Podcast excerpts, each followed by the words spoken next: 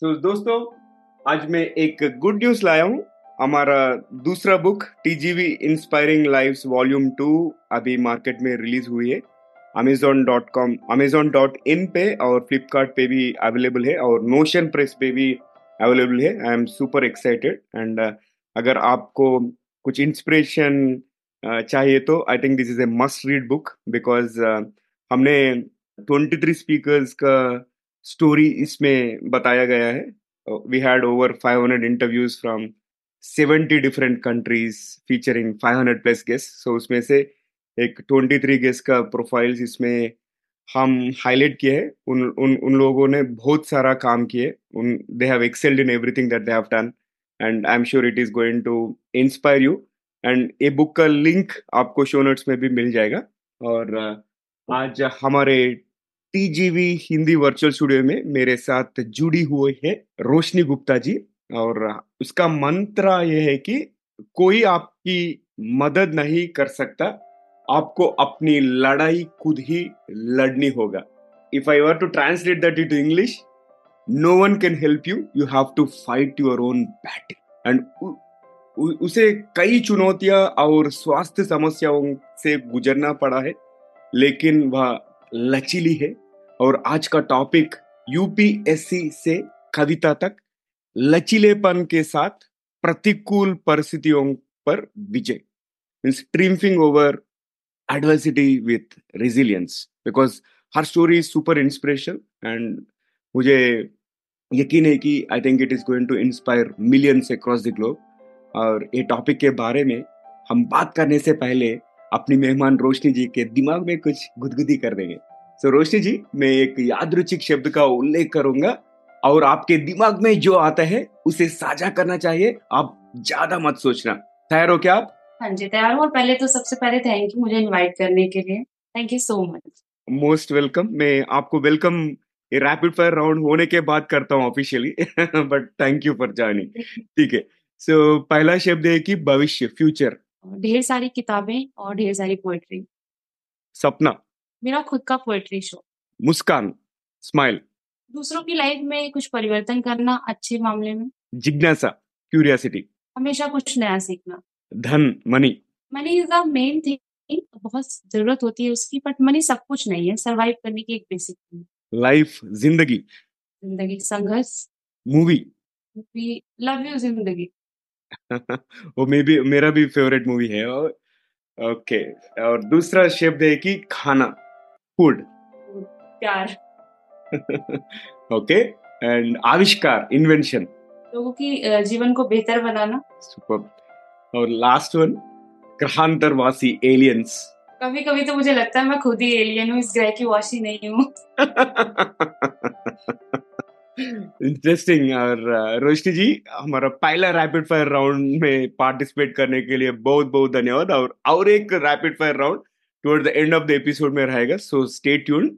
और दोस्तों, टीजीवी हिंदी में आपका स्वागत है। टीजीवी हिंदी आपके बेहतर भविष्य के लिए। मैं हूं Naveen Samla, the guiding voice platform का फाउंडर और चीफ होस्ट यानी व्यवस्थापक और मेजबान। हम टीजीवी हिंदी के माध्यम से भी हम इस दुनिया को कुछ बेहतर बनाना चाहते हैं और हम महत्वपूर्ण बातें करते हैं जिससे कि आपके जीवन और करियर को कुछ बेहतर बना सके। और रोशनी जी, टीजीवी हिंदी में आपका स्वागत है। हमारे इस सफर में जुड़ने के लिए बहुत बहुत धन्यवाद। कैसे हो आप? बढ़िया बढ़िया, and thank you so much. Okay, ये मौके पे मैं सोनाली को धन्यवाद बोलना चाहता हूँ। Sonali, thank you so much for connecting with amazing Roshni Gupta and I am super thrilled to engage in this conversation. में रोशनी के साथ मुझे प्री इंटरव्यू बात हुई, उसका स्टोरी तो बहुत इंस्पिरेशनल है and I am sure all the audience that are watching और listening to this episode are going to love it and get inspired. So Roshni ji, will start with your life and career. आपके brief elevator pitch माने introduction share कीजिए हमारे audience के साथ। In short अगर मैं बोलूँ तो आज से दस साल पहले मैं एक छोटा सा गांव है यूपी का, मैं वहां से दिल्ली से दिल्ली आई थी और कुछ आइडिया नहीं था। जस्ट ट्वेल्व पास आउट थी और जिस बैकग्राउंड से मैं बिलोंग करती हूँ, जिस एरिया से आती हूँ, वहाँ पर एटीन या ट्वेंटी इयर्स होते ही लड़कियों की शादी कर दी जाती है। बट मुझे ना भेड़चाल का हिस्सा नहीं बनना था, मुझे लीग से अलग कुछ करना था, इंडिपेंडेंट बनना था। तो सबसे लड़ झगड़ के पेरेंट्स से मैं डल गई कि मुझे अपनी पहचान बनानी है, कुछ करना, और कुछ आइडिया नहीं था। और यहाँ आते ही पता चला दुनिया कितनी बड़ी है और क्या करना है। तो स्टार्टिंग मेरी एक दुकान पे, एक शॉप पे सेल्स गर्ल्स की जॉब से हुई थी। उसको करने के बाद मैंने फिर आ, आ, इसमें आपका जो कॉलर कॉल सेंटर होती है, मैंने उसमें जॉब स्टार्ट की। एंड आफ्टर दैट मैंने काउंसलर की जॉब स्टार्ट की। थोड़ा स्ट्रगल वाला भेज रहा, पर उन सब चीजों से निकले। जिस कंपनी में मैं एज एन काउंसलर जॉब कर रही थी, एक टाइम के बाद मेरा सपना पूरा हुआ, उसको मैंने टेक ओवर किया और अपनी खुद की कंपनी दो साल तक रन की। तब तक सारी चीजें स्मूथ चल रही थी, बट मेन इशू तब आया, सडनली कुछ ऐसे इश्यूज हो गए जब हमें अपना ऑफिस शट डाउन करना पड़ा। और फिर मैंने डिसीजन लिया कि अब मैं फिर से जॉब स्टार्ट करूंगी। मैं जॉब भी कर रही थी, बट वो एक जो सपना होता है ना, मन ही मन बचपन से, हम यूपी से बिलोंग करते हैं, वहाँ पे सबसे ऊंची पोजीशन बोलते हैं सिविल सर्वेंट, आईएएस पीसीएस बनना है। तो वो था कि वो मन में हमेशा चलता रहता था। तो एक टाइम पे मैंने डिसाइड किया कि अब थोड़ी सी सेविंग हो गई है, अब थोड़ा सा जॉब वगैरह छोड़ के यूपीएससी की प्रिपरेशन स्टार्ट करते हैं। बट मेन प्रॉब्लम मेरी लाइफ में तब स्टार्ट हुई। उसके बाद कुछ ना कुछ मेरे हेल्थ इश्यूज लगे रहते थे। फाइनेंशियली तो ठीक था सारी चीजें, क्योंकि शादी हो चुकी थी, हस्बैंड काफी सपोर्टिव थे, अपने ही फ्रेंड से शादी की थी मैंने। बट इशू तब हुआ कि उसके यूपीएससी की जर्नी स्टार्ट करती मेरी प्रेगनेंसी हो गई। और प्रेगनेंसी मेरी काफी कॉम्प्लिकेटेड रही। मुझे सडन पता चला मुझे सर्विक्स इनकॉम्पिटेंस का इशू है। प्री मैच्योर डिलीवरी हो गई, मेरा बेबी भी सर्वाइव नहीं कर पाया। एंड आफ्टर दैट सडन पता चलता है मुझे स्पाइन की भी प्रॉब्लम है। लिस्थेसिस एक प्रॉब्लम होती है जिसमें आपके डिस्क में कुछ प्रॉब्लम हो जाती है। और डॉक्टर ने मुझे दस मिनट भी चेयर पे बैठना अलाउ नहीं किया। इवन एक डॉक्टर ने ये तक भी बोल दिया था कि मैं कभी अपने पैरों पर चल नहीं पाऊंगी। बट बहुत टाइम तक मैं काफी डिप्रेस्ड भी हो गई थी, मुझे थेरेपी वगैरह लेनी पड़ी। बट एक टाइम के बाद मैंने डिसाइड किया अब बहुत हो गया है, अब अपनी विल पावर का इस्तेमाल करते हैं। अगर जीवन में इतने संघर्ष आ रहे हैं तो शायद बहुत कुछ सीखने के लिए आ रहा है। तो फिर मैंने थोड़ा सा कुछ अलग करने का डिसाइड किया, अपनी लड़ाई खुद लड़ी। और करंट टाइम में मैं प्रोफेशनल टैरो कार्ड रीडर हूँ, मैं पोएट्री भी करती हूँ। और एक प्रॉब्लम ये हुई कि जैसे ही मैंने पोएट्री का स्टार्ट किया कि चलो ठीक है, अपने मन की भावनाएं हम लोगों के बीच में शेयर करना स्टार्ट करते हैं, तब मुझे एक और डिजीज हो गई, साइक्लिक वॉमिटिंग सिंड्रोम। ये सुनने में एक नॉर्मल सी बीमारी लगती है, बट बेसिकली इसमें क्या होता है, आपको इतनी ज्यादा वॉमिट होती है कि आपको हॉस्पिटलाइज होना पड़ जाता है लंबे अरसे के लिए। और फिर मैंने इस बैटल से भी इसी तरीके से मैं इस इससे भी जीती हूँ। और अभी भी करंट टाइम में मैं लड़ ही रही हूँ, बट मुझे पूरा भरोसा है मैं इससे भी लड़के आगे निकल जाऊंगी। और अभी तो करंट टाइम में मैं प्रोफेशनल टैरो कार्ड रीडर हूँ, पोएट्री भी करती हूँ और एक राइटर भी हूँ। वाव, आपका जर्नी तो बहुत इंस्पिरेशनल लग रहा है और आपका confidence levels are really amazing. Keep it up Roshni, मुझे तो बहुत इंस्पिरेशनल लग रहा है। Very nice and I am so happy to meet you. And Roshni, आपके इस सफर में ऐसे कौन सी तीन चीजें जिसका वजह से आप आज इधर तक पहुंच सके? फर्स्ट तो मैं बोलूंगी मेरी मदर। मेरी मदर uh, बहुत ज्यादा एजुकेटेड नहीं है, सिर्फ फिर पास आउट थी, बट उनका सपना था कि अपने बच्चों को पढ़ाना है, बहुत आगे तक ले जाना है। जो लिखने का भी शौक मुझे रहा है मेरी मदर से ही मिला है। वो इतनी पढ़ी लिखी नहीं थी, बट हिंदी नॉवेल वगैरह वो पढ़ती रहती थी, तो हम बच्चों को भी पढ़ने की बचपन से ही आदत लग गई। और जिस बैकग्राउंड से हम हैं वहाँ पे बड़ा डराया जाता है कि लड़कियों को बाहर मत भेजो, लड़कियों के साथ ये हो जाएगा वो हो जाएगा। तो उन्होंने पूरी सोसाइटी से लड़ाई की, समाज से लड़ाई करके हम लोगों के लिए कुछ अलग किया। उनकी वजह से ही मैं उस एरिया से बाहर निकल पाई हूँ, अपनी एक पहचान बना पाई हूँ। तो वो तो मदर है, उनका लगाव तो डेफिनेटली रहेगा, बट संघर्ष उन्होंने बहुत किया हमारे लिए। तो फर्स्ट तो मैं उनकी थैंकफुल हूँ, वो मेरी जर्नी का बहुत अहम हिस्सा है। और सेकेंड मैं अपने हस्बैंड को सपोर्ट करूंगी, क्योंकि ही इज द पर्सन, उन्होंने मेरे सपनों की बहुत इज्जत की। तो लोग बोलते हैं ना किसी आ, मर्द की सफलता के पीछे किसी औरत का हाथ होता है, तो सेम मैं बोलूंगी कि औरतों की सफलता के पीछे भी किसी एक सफल औरत के पीछे एक मर्द का हाथ होता है। भले मेरे स्पाइन में प्रॉब्लम हो गई है, बट मेरा बैकबोन मेरे हस्बैंड है, वो हमेशा खड़े रहते हैं। कभी कभी मुझे भी लगता है कि अब शायद बहुत ज्यादा हो रहा है, मैं नहीं कर पाऊंगी, बट हस्बैंड बोलते हैं नहीं, तुम कर सकती हो। उनको मुझ पर बहुत ज्यादा ट्रस्ट है और वही ट्रस्ट फिर मुझे आगे बढ़ने के लिए प्रेरणा देता है। और थर्ड थिंग मैं बोलूंगी मेरी Uh, कभी ना हारने वाली uh, जो सोच है, कभी भी नहीं हारना है, अपनी मदद खुद करना है। और मैं बहुत डिसिप्लिन हूँ, mm. तो इस वजह से uh, मुझे लगता है ये तीन चीजें हैं जो जिसकी वजह से मैं इन सब सारी चीजों से निकल पाई। वेरी नाइस nice, रोशनी, आपका हस्बैंड का नाम क्या है? Vinay Gupta, is a cyber security consultant. Super Vinay Gupta, kudos to you and I think this is not an easy thing. आप Uh, the way you are helping uh, Roshni, I think it speaks volumes and you need to have a lot of patience and kudos to you. Uh, Roshni ने एक अच्छी चीज बताई, एक औरत के success के पीछे मत भी रहेगा. Like it is not always like there is a women behind every man success, but it is other way around. So मुझे बहुत अच्छा लगा. और रोशनी वन थिंग या या गो अहेड, सॉरी मतलब मैंने थोड़ा सा इंटरप्ट किया, बट Uh, मेरा ये कहना है कि ना हस्बैंड वाइफ होने से पहले ना एक दूसरे का बहुत अच्छा दोस्त होना बहुत ज्यादा जरूरी है. mm-hmm. जब तक आप एक दूसरे की प्रेम भले कम हो लेकिन इज्जत करना बहुत ज्यादा जरूरी है mm-hmm. किसी भी रिश्ते में. Nice nice. और दूसरा पॉइंट मुझे अच्छा लगा कि आप पहचान के बारे में अब तक तीन बार बोल चुके हैं एपिसोड में, विच इज वेरी इंपॉर्टेंट. और mm-hmm. जो भी लड़की लोग ये एपिसोड देख रहे नहीं तो सुन रहे, आपके लिए आप एक आइडेंटिटी बिल्ड कर दो, similar to how Roshni has built her own पहचान और identity, so which is really good. और रोशनी, और दूसरा सवाल ये कि आपकी जिंदगी में सबसे मुश्किल सी कौन सी सीख सीख सीख मिली है आपको? आप बहुत सारा हेल्थ रिलेटेड चैलेंजेस फेस किए आपने और many other challenges also, right? So इसमें सबसे कठिन कठिन सा और सबसे मुश्किल सी कौन सी सीख मिली है? अगर मैं सबको समराइज करती हूँ, हेल्थ की भी प्रॉब्लम्स हो गई, लाइफ की भी प्रॉब्लम्स हो गई, करियर की भी प्रॉब्लम हो गई, तो वैसे तो काफी लोग साथ में खड़े रहे हैं, बट मेरा ये कहना है कि आप किसी से भी एक्सपेक्ट मत करिए. उम्मीदें बहुत तकलीफ देती हैं. जब आप किसी से बहुत ज्यादा उम्मीद लगा कर रखते हैं और जब मेन मुद्दा, मेन समय आता है, मेन मौका आता है, वह व्यक्ति आपका हाथ छोड़ देता है, तब बहुत ज्यादा तकलीफ होती है. मुश्किल वक्त में ना आपको ये पता भी चलता है कौन आपका अपना है, कौन आपका पराया है. जो आपके साथ मुश्किल वक्त में भी खड़े रहते हैं वही आपके अपने होते हैं. बाकी मेन तो मेरा मूल मंत्र मेरा यही है कि आप अपनी अपनी लड़ाई खुद लड़िए. जब तक आप खुद की इज्जत नहीं करेंगे दुनिया आपकी इज्जत नहीं करेगी. जब तक आप खुद से प्यार नहीं करेंगे, तो इस जर्नी में जो सबसे बड़ी सीख मुझे मिली है खुद से प्यार करना. जब आप खुद से प्रेम करेंगे ना, तभी दुनिया आपसे प्रेम करेगी. Super fabulous. और आपका प्रेगनेंसी रिलेटेड बहुत चैलेंजेस आए थे और health issues and you also lost your child. वो वो बहुत yeah. मुश्किल सी चीज है, but still you found the strength and courage in that adversity and you are prepared for UPSC ना. इसके पीछे क्या मोटिवेशन था आपका? Like what motivated you to go for U P S C despite all these things happening around you?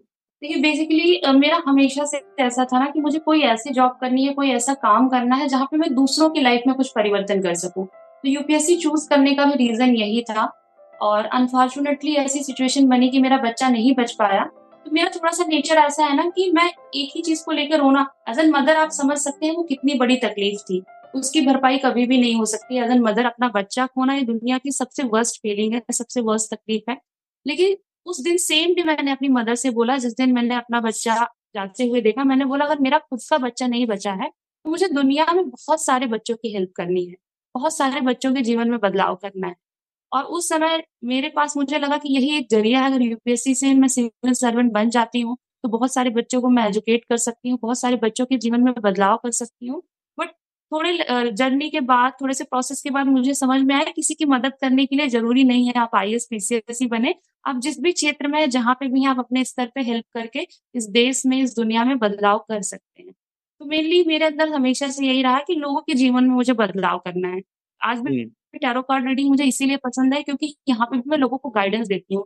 हमारे जो भी guidance है, मेरे बताने से अगर लोगों के जीवन में जरा सा भी बदलाव होता है तो मुझे बहुत सेटिस्फैक्ट्री फील होता है. और आपने सर्विक्स इनकॉम्पिटेंस के बारे में भी बताई है ना, और उसके अलावा इंसोम्निया, स्लीपलेसनेस बोलते हैं, right, and also anxiety, spine fracture, ये सबको डील करना बहुत बहुत मुश्किल है. एंड इस सफर में ऐसा कौन सी टर्निंग पॉइंट या माइंडसेट शिफ्ट है which actually help you to start new chapter in your life? आपके जिंदगी में चलो whatever has happened but let me be resilient में आगे बढ़ना चाहिए बोल के आपको कैसे लगा? Like what has happened within you? सबकी लाइफ का मुझे लगता है एक फिगर पॉइंट होता है. जैसे मेरे साथ मेरे बच्चे की डेथ के बाद मैंने थोड़ा सा अपने आप को संभाल लिया था. मेरा ऐसा नेचर है कि मैं उस चीज को लेकर रोना नहीं रोती. जस्ट एक दिन बीतता है, दो दिन बीतता है, मैं नए प्लान्स बनाना स्टार्ट कर देती हूँ कि प्रॉब्लम तो आ गई है, अब इसका क्या सॉल्यूशन निकालते हैं. जस्ट हम विक्टिम बन के नहीं रह सकते कि यार ईश्वर ने मेरे साथ ये कर दिया, मेरे साथ वो कर दिया. हमें उससे लड़ना पड़ता है. बट मैं नहीं लड़ पा रही थी. उस समय तो मैं बहुत कमजोर हो गई थी. फिफ्टीन डेज कॉन्टिन्यूअसली ना दिन ना रात मैं सोई ही नहीं. मुझे इतनी मेजर लेवल पे इंसोमेनिया की प्रॉब्लम थी. मैं दिन रात एक दीवार देखती रहती थी, क्योंकि सर्टेन डॉक्टर ने बोल दिया था कि आपको कंप्लीट बेड रेस्ट पे जाना है, आपकी स्पाइन में प्रॉब्लम है, आप चेयर पे भी बैठ नहीं सकती। तो मेरे पास यूपीएससी का भी ऑप्शन खत्म हो गया, क्योंकि यूपीएससी एक ऐसा स्ट्रिक्ट जर्नी है कि जहाँ पे आपको प्रॉपर से सेवन टू एट आवर बैठना होता है, पढ़ाई करनी होती है। जब आप बैठ ही नहीं सकते तो आप पढ़ाई तो कर नहीं सकते। बट उसी समय ना मैंने एक इंटरव्यू देखा था, एक मेघा परमार जी हैं जो एमपी की पहली महिला है, और शायद इंडिया का तो मुझे नहीं पता है, एमपी की पहली महिला है जो माउंट एवरेस्ट चढ़ी थी। और उनका भी माउंट एवरेस्ट चढ़ते हुए कुछ फ्रैक्चर वगैरह हो गया था, बट वो भी उतनी ही डेडिकेटेड थी, वो हारी नहीं। तो उनका वो कहना था कि जब तक तोड़ेंगे नहीं तब तक छोड़ेंगे नहीं। वो माउंटेन मैन मांझी मूवी का एक डायलॉग है, वो बोलती रहती थी। और उनका यूट्यूब पे एक वीडियो है जो मैंने सुना, मुझे लगा यार इतनी बड़ी प्रॉब्लम से दुनिया में बहुत कुछ मेजर लेवल पे हो रहा है, मेरे साथ तो इतना बुरा हुआ भी नहीं, अगर ये कर सकती है तो मैं क्यों नहीं कर सकती। उनके भी दो हाथ हैं, उनके भी दो पैर हैं, मेरे साथ सिर्फ बेसिक एक स्पाइन का प्रॉब्लम हुआ है, कोई बात नहीं, अब इससे लड़ते हैं। तो मेरे लिए तो मेरे लिए वो इंटरव्यू टर्निंग पॉइंट रहा है मेघा परमार जी का। इसके लिए मैं उनको बहुत बहुत थैंकफुल थी। मेरी उनसे बात भी हुई थी और मैंने उनको ये स्टोरी भी बताई।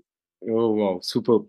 So if possible let us interview her on TGV Hindi और टीजीवी इंग्लिश। आप अगर उससे कनेक्टेड है तो मुझे कांटेक्ट शेयर कीजिए।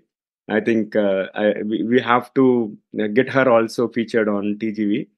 और uh, रोशनी, ये तो बहुत मोटिवेटिंग uh, और इंस्पायरिंग चल रहा है ये कॉन्वर्जेशन। और थोड़ा गियर शिफ्ट करके हम कविताओं के बारे में बात करेंगे। लाइक like, पोएट्री तो आपकी ज़िंदगी में बहुत महत्वपूर्ण हिस्सा रही है, और आपने इस अपनी भावनाओं को व्यक्त करने और दूसरों को प्रेरित करने के लिए एक मंच के रूप में उपयोग किया है। सो ए पोएट्री आपको कुछ थेराप्यूटिक रोल प्ले किया क्या आपको when you are overcoming those health challenges and all? So did you find solace in poetry? Yes, बिल्कुल। पोएट्री मेरे लिए बिल्कुल थेरेपी जैसी है। मुझे लगता है कि जब पोएट्री सिर्फ लिखना ही नहीं, जब मैं इसको किसी मंच पे किसी स्टेज पे पढ़ने जाती हूँ तो भी मंच स्टेज ना मुझे जैसा लगता है उतनी कंफर्टेबल फील करती हूँ। मुझे लगता है कि ये मेरा दूसरा घर है। जैसे मैं कहीं भी पोएट्री पढ़ने जाती हूँ तो आधे लोगों को पता चल चुका है, मेरे इंट्रोडक्शन की दो लाइनें होती हैं। बेसिकली मैं इस बात से अपने आप को इंट्रोड्यूस करती हूँ कि जहाँ मुझे मर जाना चाहिए, जहाँ मुझे मर जाना चाहिए, मैं वहां पर मुस्कुरा कर लिख देती हूँ कविताएं। तो मेरा यह कि जीवन के बहुत सारे मोड़ ऐसे आते हैं जहाँ पर मैं हार सकती थी, मर सकती थी, लेकिन उस समय भी मैंने पोएट्री लिखी है। हॉस्पिटल में भी लेटे लेटे मैं कविताएं लिखती थी, क्योंकि ये एक ऐसा जरिया है ना जहाँ पे मतलब मुझे रो मैं रोकर और चिल्लाकर या फिर शांत रहकर अपने अंदर घुटन नहीं रख रही हूँ, अपनी बातों को निकालने का जरिया है जो आपके मन में है।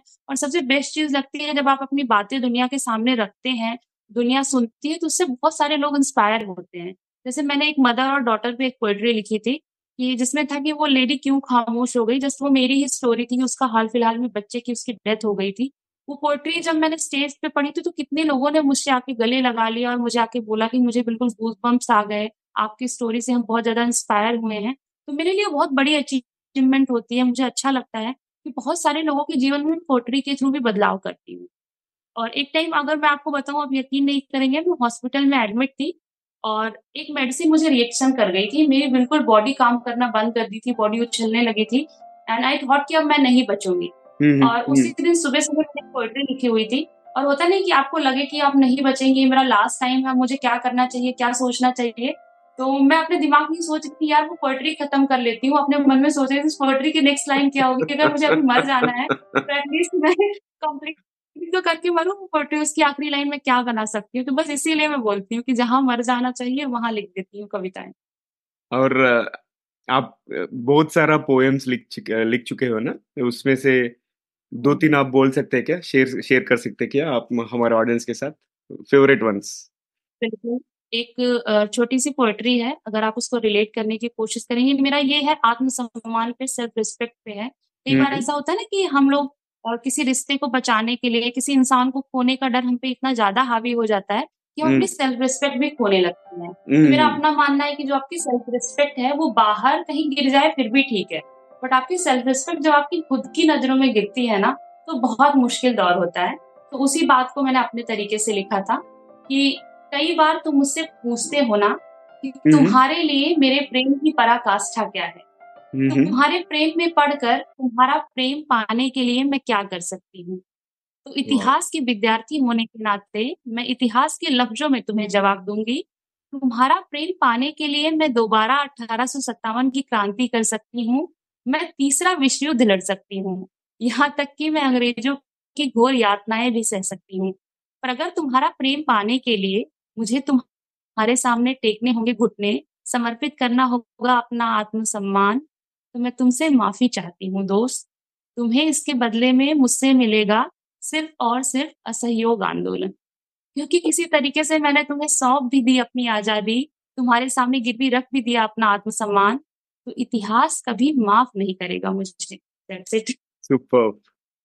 बहुत अच्छा लगा, very nice very nice, so inspiring. और uh, हम आपके प्रोफेशन के बारे में बात करेंगे अब, टैरोट कार्ड रीडर और reiki healer, right? So as a professional tarot card reader और रेकी हीलर आप दूसरों का मदद करना शुरू किए हैं, राइट? एंड आपकी व्यक्तिगत यात्रा ने दूसरों को मार्गदर्शन और उपचार प्रदान करने के आपके दृष्टिकोण को कैसे प्रभावित किया है?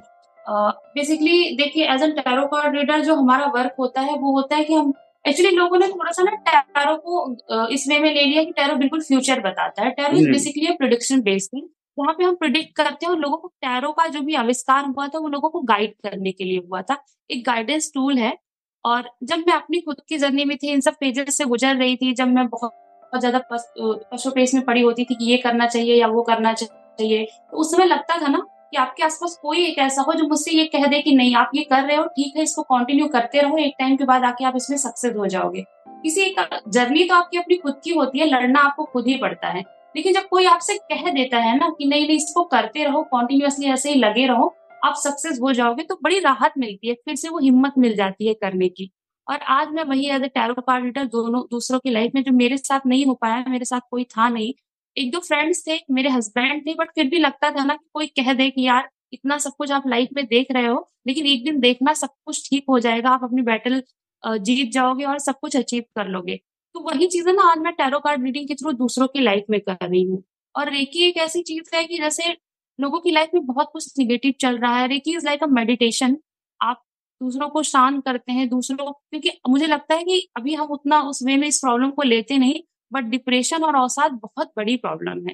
दुनिया में बहुत सारे लोग अवसाद से जूझ रहे हैं, लेकिन इसके बारे में लोग बात नहीं करते हैं। अभी लोगों को लगता है साइकेट्रिस्ट या साइकोलॉजिस्ट से मिलना बहुत बड़ी बात है, मुझे लगता है इसको कॉमन कर देना चाहिए, इसको हमें नॉर्मलाइज करना चाहिए। न जाने कितनी सुसाइड्स डेली हम न्यूज में पढ़ते हैं अवसाद के कारण होती है, मुझे लगता है इन सब बातों को थोड़ा सा नॉर्मल कर देना चाहिए। तो अदर रेकी हीलर हम लोगों को अवसाद से बचाते हैं, लोगों की लाइफ में इस तरह की चीजें करते हैं, तो मुझे बहुत अच्छा लगता है, क्योंकि मैं उस फेज से गुजर चुकी हूँ, तो मैं लोगों को और क्लोज से समझ पाती हूँ, उनकी प्रॉब्लम्स को फील कर पाती हूँ। Very nice. और रोशनी, आपका मंत्रा को फिर से याद करता हूँ, no one can help you, you have to fight your own battle. कोई आपकी yes. मदद नहीं कर सकता, आपको अपनी लड़ाई खुद ही लड़नी होगी, right? So this reflects incredible determination. Since you have this punch line, मैं ये सवाल पूछना चाहता हूँ कि आप ऐसे माइंडसेट को कैसे कल्टिवेट कर रहे हो और मेंटेन कर रहे हो, और दूसरों को जो भी चुनौतियां फेस कर रहे हो और if they are fighting their own battles, right, how, what is your advice to them? Basically इसके लिए ना मैं एक, कुंवर नारायण सिंह बहुत फेमस राइटर है, उनकी दो लाइनें हैं मुझे, वो हमेशा बहुत मोटिवेट करती हैं, अक्सर मैं उन्हें लिख कर भी रखती हूँ। उनकी दो लाइनें हैं, कोई भी दुख मनुष्य के साहस से बड़ा नहीं, कोई भी दुख मनुष्य के साहस से बड़ा नहीं, हारा वही जो लड़ा नहीं। मुझे लगता है ना कि बिना लड़े, जब तक आप युद्ध क्षेत्र में उतरेंगे नहीं, जब तक आप तलवार पकड़ेंगे नहीं, जब तक आप रणभूमि में आएंगे नहीं, काम नहीं चलेगा। आप हथियार पहले ही डाल दो, आपने अपने हिस्से की लड़ाई लड़ी ही नहीं। और बात यह है ना, कोई आपको गाइड कर सकता है, लाइक वो वाली बात हो गई कि प्लेट में कोई खाना लगाकर आपके सामने रख सकता है, लेकिन खाना खाने के लिए तो आपको खुद ही स्पून पकड़ना पड़ेगा, उठाना पड़ेगा। आप जीवन भर इस चीज का, मेरे पास बहुत सारी बातें हैं रोने के लिए कि मेरा बच्चा नहीं रहा, मेरी यूपीएससी की जर्नी चली गई, मेरे साथ इतने हेल्थ कॉम्प्लिकेशन अभी तक चलते रहते हैं, तो मैं आराम से बैठ सकती हूँ ये सोच के कि यार मेरे साथ ये है वो है, एक प्रॉब्लम खत्म नहीं होती तो दूसरी आ जाती है। हो सकता है ना, अगर अच्छा फेज कॉन्टिन्यूअस नहीं रुका रहता तो बुरा फेज भी नहीं रुकेगा, अच्छा फेज जाता है तो बुरा फेज भी डेफिनेटली जाएगा, बट आपको हिम्मत करनी पड़ेगी, अपने हिस्से की लड़ाई खुद लड़नी पड़ेगी, आपको हिम्मत दिखानी पड़ेगी। क्योंकि इन सब जर्नी में मैंने एक चीज सीखी कि जब तक आप खुद से प्यार नहीं करेंगे ना, दुनिया आपसे प्यार नहीं करेगी। एक दिन कोई आपका रोना सुन लेगा, दो दिन सुन लेगा, थर्ड डे वही बोलेगा। आप थेरेपिस्ट के पास भी जाते हैं तो वो पर डे की फीस लेता है आपका रोना सुनने के लिए। तो मुझे लगता है कि ठीक है, एक दिन दो दिन, इससे ज्यादा कोई नहीं सुनेगा। आपको खुद ही अपने लिए स्टैंड लेना पड़ेगा, अपने हिस्से की लड़ाई खुद लड़नी पड़ेगी। हम्म, फैबुलस, सुपर और बहुत शानदार बातचीत हुई अब तक रोशनी। और समय आ चुके हैं हम दूसरा रैपिड फायर राउंड को किक ऑफ करने के लिए, और मैं पांच छह क्वेश्चंस पूछूंगा। आप तैयार है तो दूसरा इंटरेस्टिंग रैपिड फायर राउंड शुरू करेंगे। Are you ready? Yes yes. Okay, so अगर आपके पास कहीं भी एक विशाल बिलबोर्ड हो तो उस पर कुछ भी हो सकता है, आप क्या लिखते हैं उसके ऊपर? मैं अपनी खुद की वही दो लाइनें लिखती हूँ। जहाँ मुझे मर जाना चाहिए मैं वहां पर मुस्कुरा कर लिख देती हूँ कविताएं, क्योंकि मुझे बहुत इंस्पायर करती हैं ये लाइनें। मैं कभी भी अगर वो देखती हूँ और मैं कभी भी किसी भी मूड में होती हूँ, मैं कलम उठा लेती हूँ और लिखना स्टार्ट कर देती हूँ। अच्छा अच्छा, नाइस। अगर आपको कभी कोई कार्टून कैरेक्टर बनना पड़े तो आप कौन सा कैरेक्टर बनना पसंद करोगे? आप Donald Duck. Donald Duck, okay. And अगर आपको एक दिन के लिए नियंता बन के ऐसा नियम बनाने का मौका मिले जिसे सभी को मानना हो जिसे सभी को मानना होगा, तो आप क्या नियम बनाओगे? मैं सबको ना टीजीवी के पॉडकास्ट देखना कंपलसरी कर दूंगी। Oh my God, I think this is a big tribute. Very creative. Very creative, very creative. Thank you, thank you for that. And अगर आपको किसी फिल्म के रीमेक में हीरो या हीरोइन बनने का मौका मिले तो आप कौन सी फिल्म करना चाहोगे और कौन सा कैरेक्टर करेंगे आप? बेसिकली uh, वैसे तो बहुत सारी मूवीज है, बट पता नहीं एक मूवी है जिससे मैं बहुत आकर्षित होती हूँ, देवदास मूवी है। mm-hmm. उसमें जो पारो की मदर का कैरेक्टर है, किरण खेर जी ने जो कैरेक्टर कर रखा है, उसके डायलॉग्स ना मुझे बचपन से इतना ज्यादा फैसिनेट करते हैं। मैं जब भी सुनती हूँ बिल्कुल मैं ऐसे एक्साइटेड हो जाती हूँ। तो मैं किरण खेर का रोल करना चाहूंगी, पारो की मदर का। अच्छा, नाइस। अगर आपको कोई एक ही डिश पूरी जिंदगी खाने पड़े तो वो क्या होगी? बाप रे बाप, ये वाला फेस तो मैंने जब से मुझे साइक्लिक वॉमिटिंग सिंड्रोम हुआ है, मुझे वो फेस से मैं गुजरी हूँ। मैंने ढाई महीने तक कॉन्टिन्यूअस सिर्फ खिचड़ी और दलिया खाया है, मुझे अब कुछ भी खाना अलाउ नहीं था। तो अच्छा, मुझे पता है खाने की वैल्यू। अगर कॉन्टिन्यू कोई फेवरेट फूड बताऊं तो मुझे पता है वो एक दिन दो दिन से ज्यादा नहीं खा सकते। मुझे इतना समझ में आया, खिचड़ी एक ऐसी चीज है, दाल या राइस ऐसी चीज है जिसको आप लाइफ टाइम खा सकते हैं। तो I will say khichdi. Okay, good. और आखिरी सवाल रैपिड फायर राउंड में, ऐसी कौन सी आधुनिक यंत्र है जो आपको इन्वेंट करना चाहोगे नहीं तो देखना चाहोगे? Any fantasy gadget?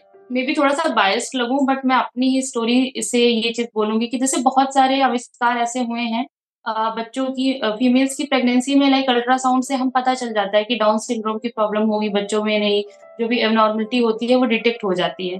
बट जो सर्विक्स इनकॉम्पिटेंस इशू है वो इंडिया में ही नहीं, फॉरेन में भी बहुत सारी फीमेल्स को है, और हर साल ना जाने लाखों में हजारों में केसेस होते हैं। बट अभी तक कोई भी ऐसा इंस्ट्रूमेंट नहीं है जिससे अर्ली टाइम में ही सर्विक्स इनकॉम्पिटेंस का पता चल जाए। तो मैं चाहती हूँ कि कोई भी मेडिकल ऐसा इक्विपमेंट बन जाए जिससे अर्ली स्टेज में इस बात का पता चल जाए और माओ को अपना बच्चा ना खोना पड़े।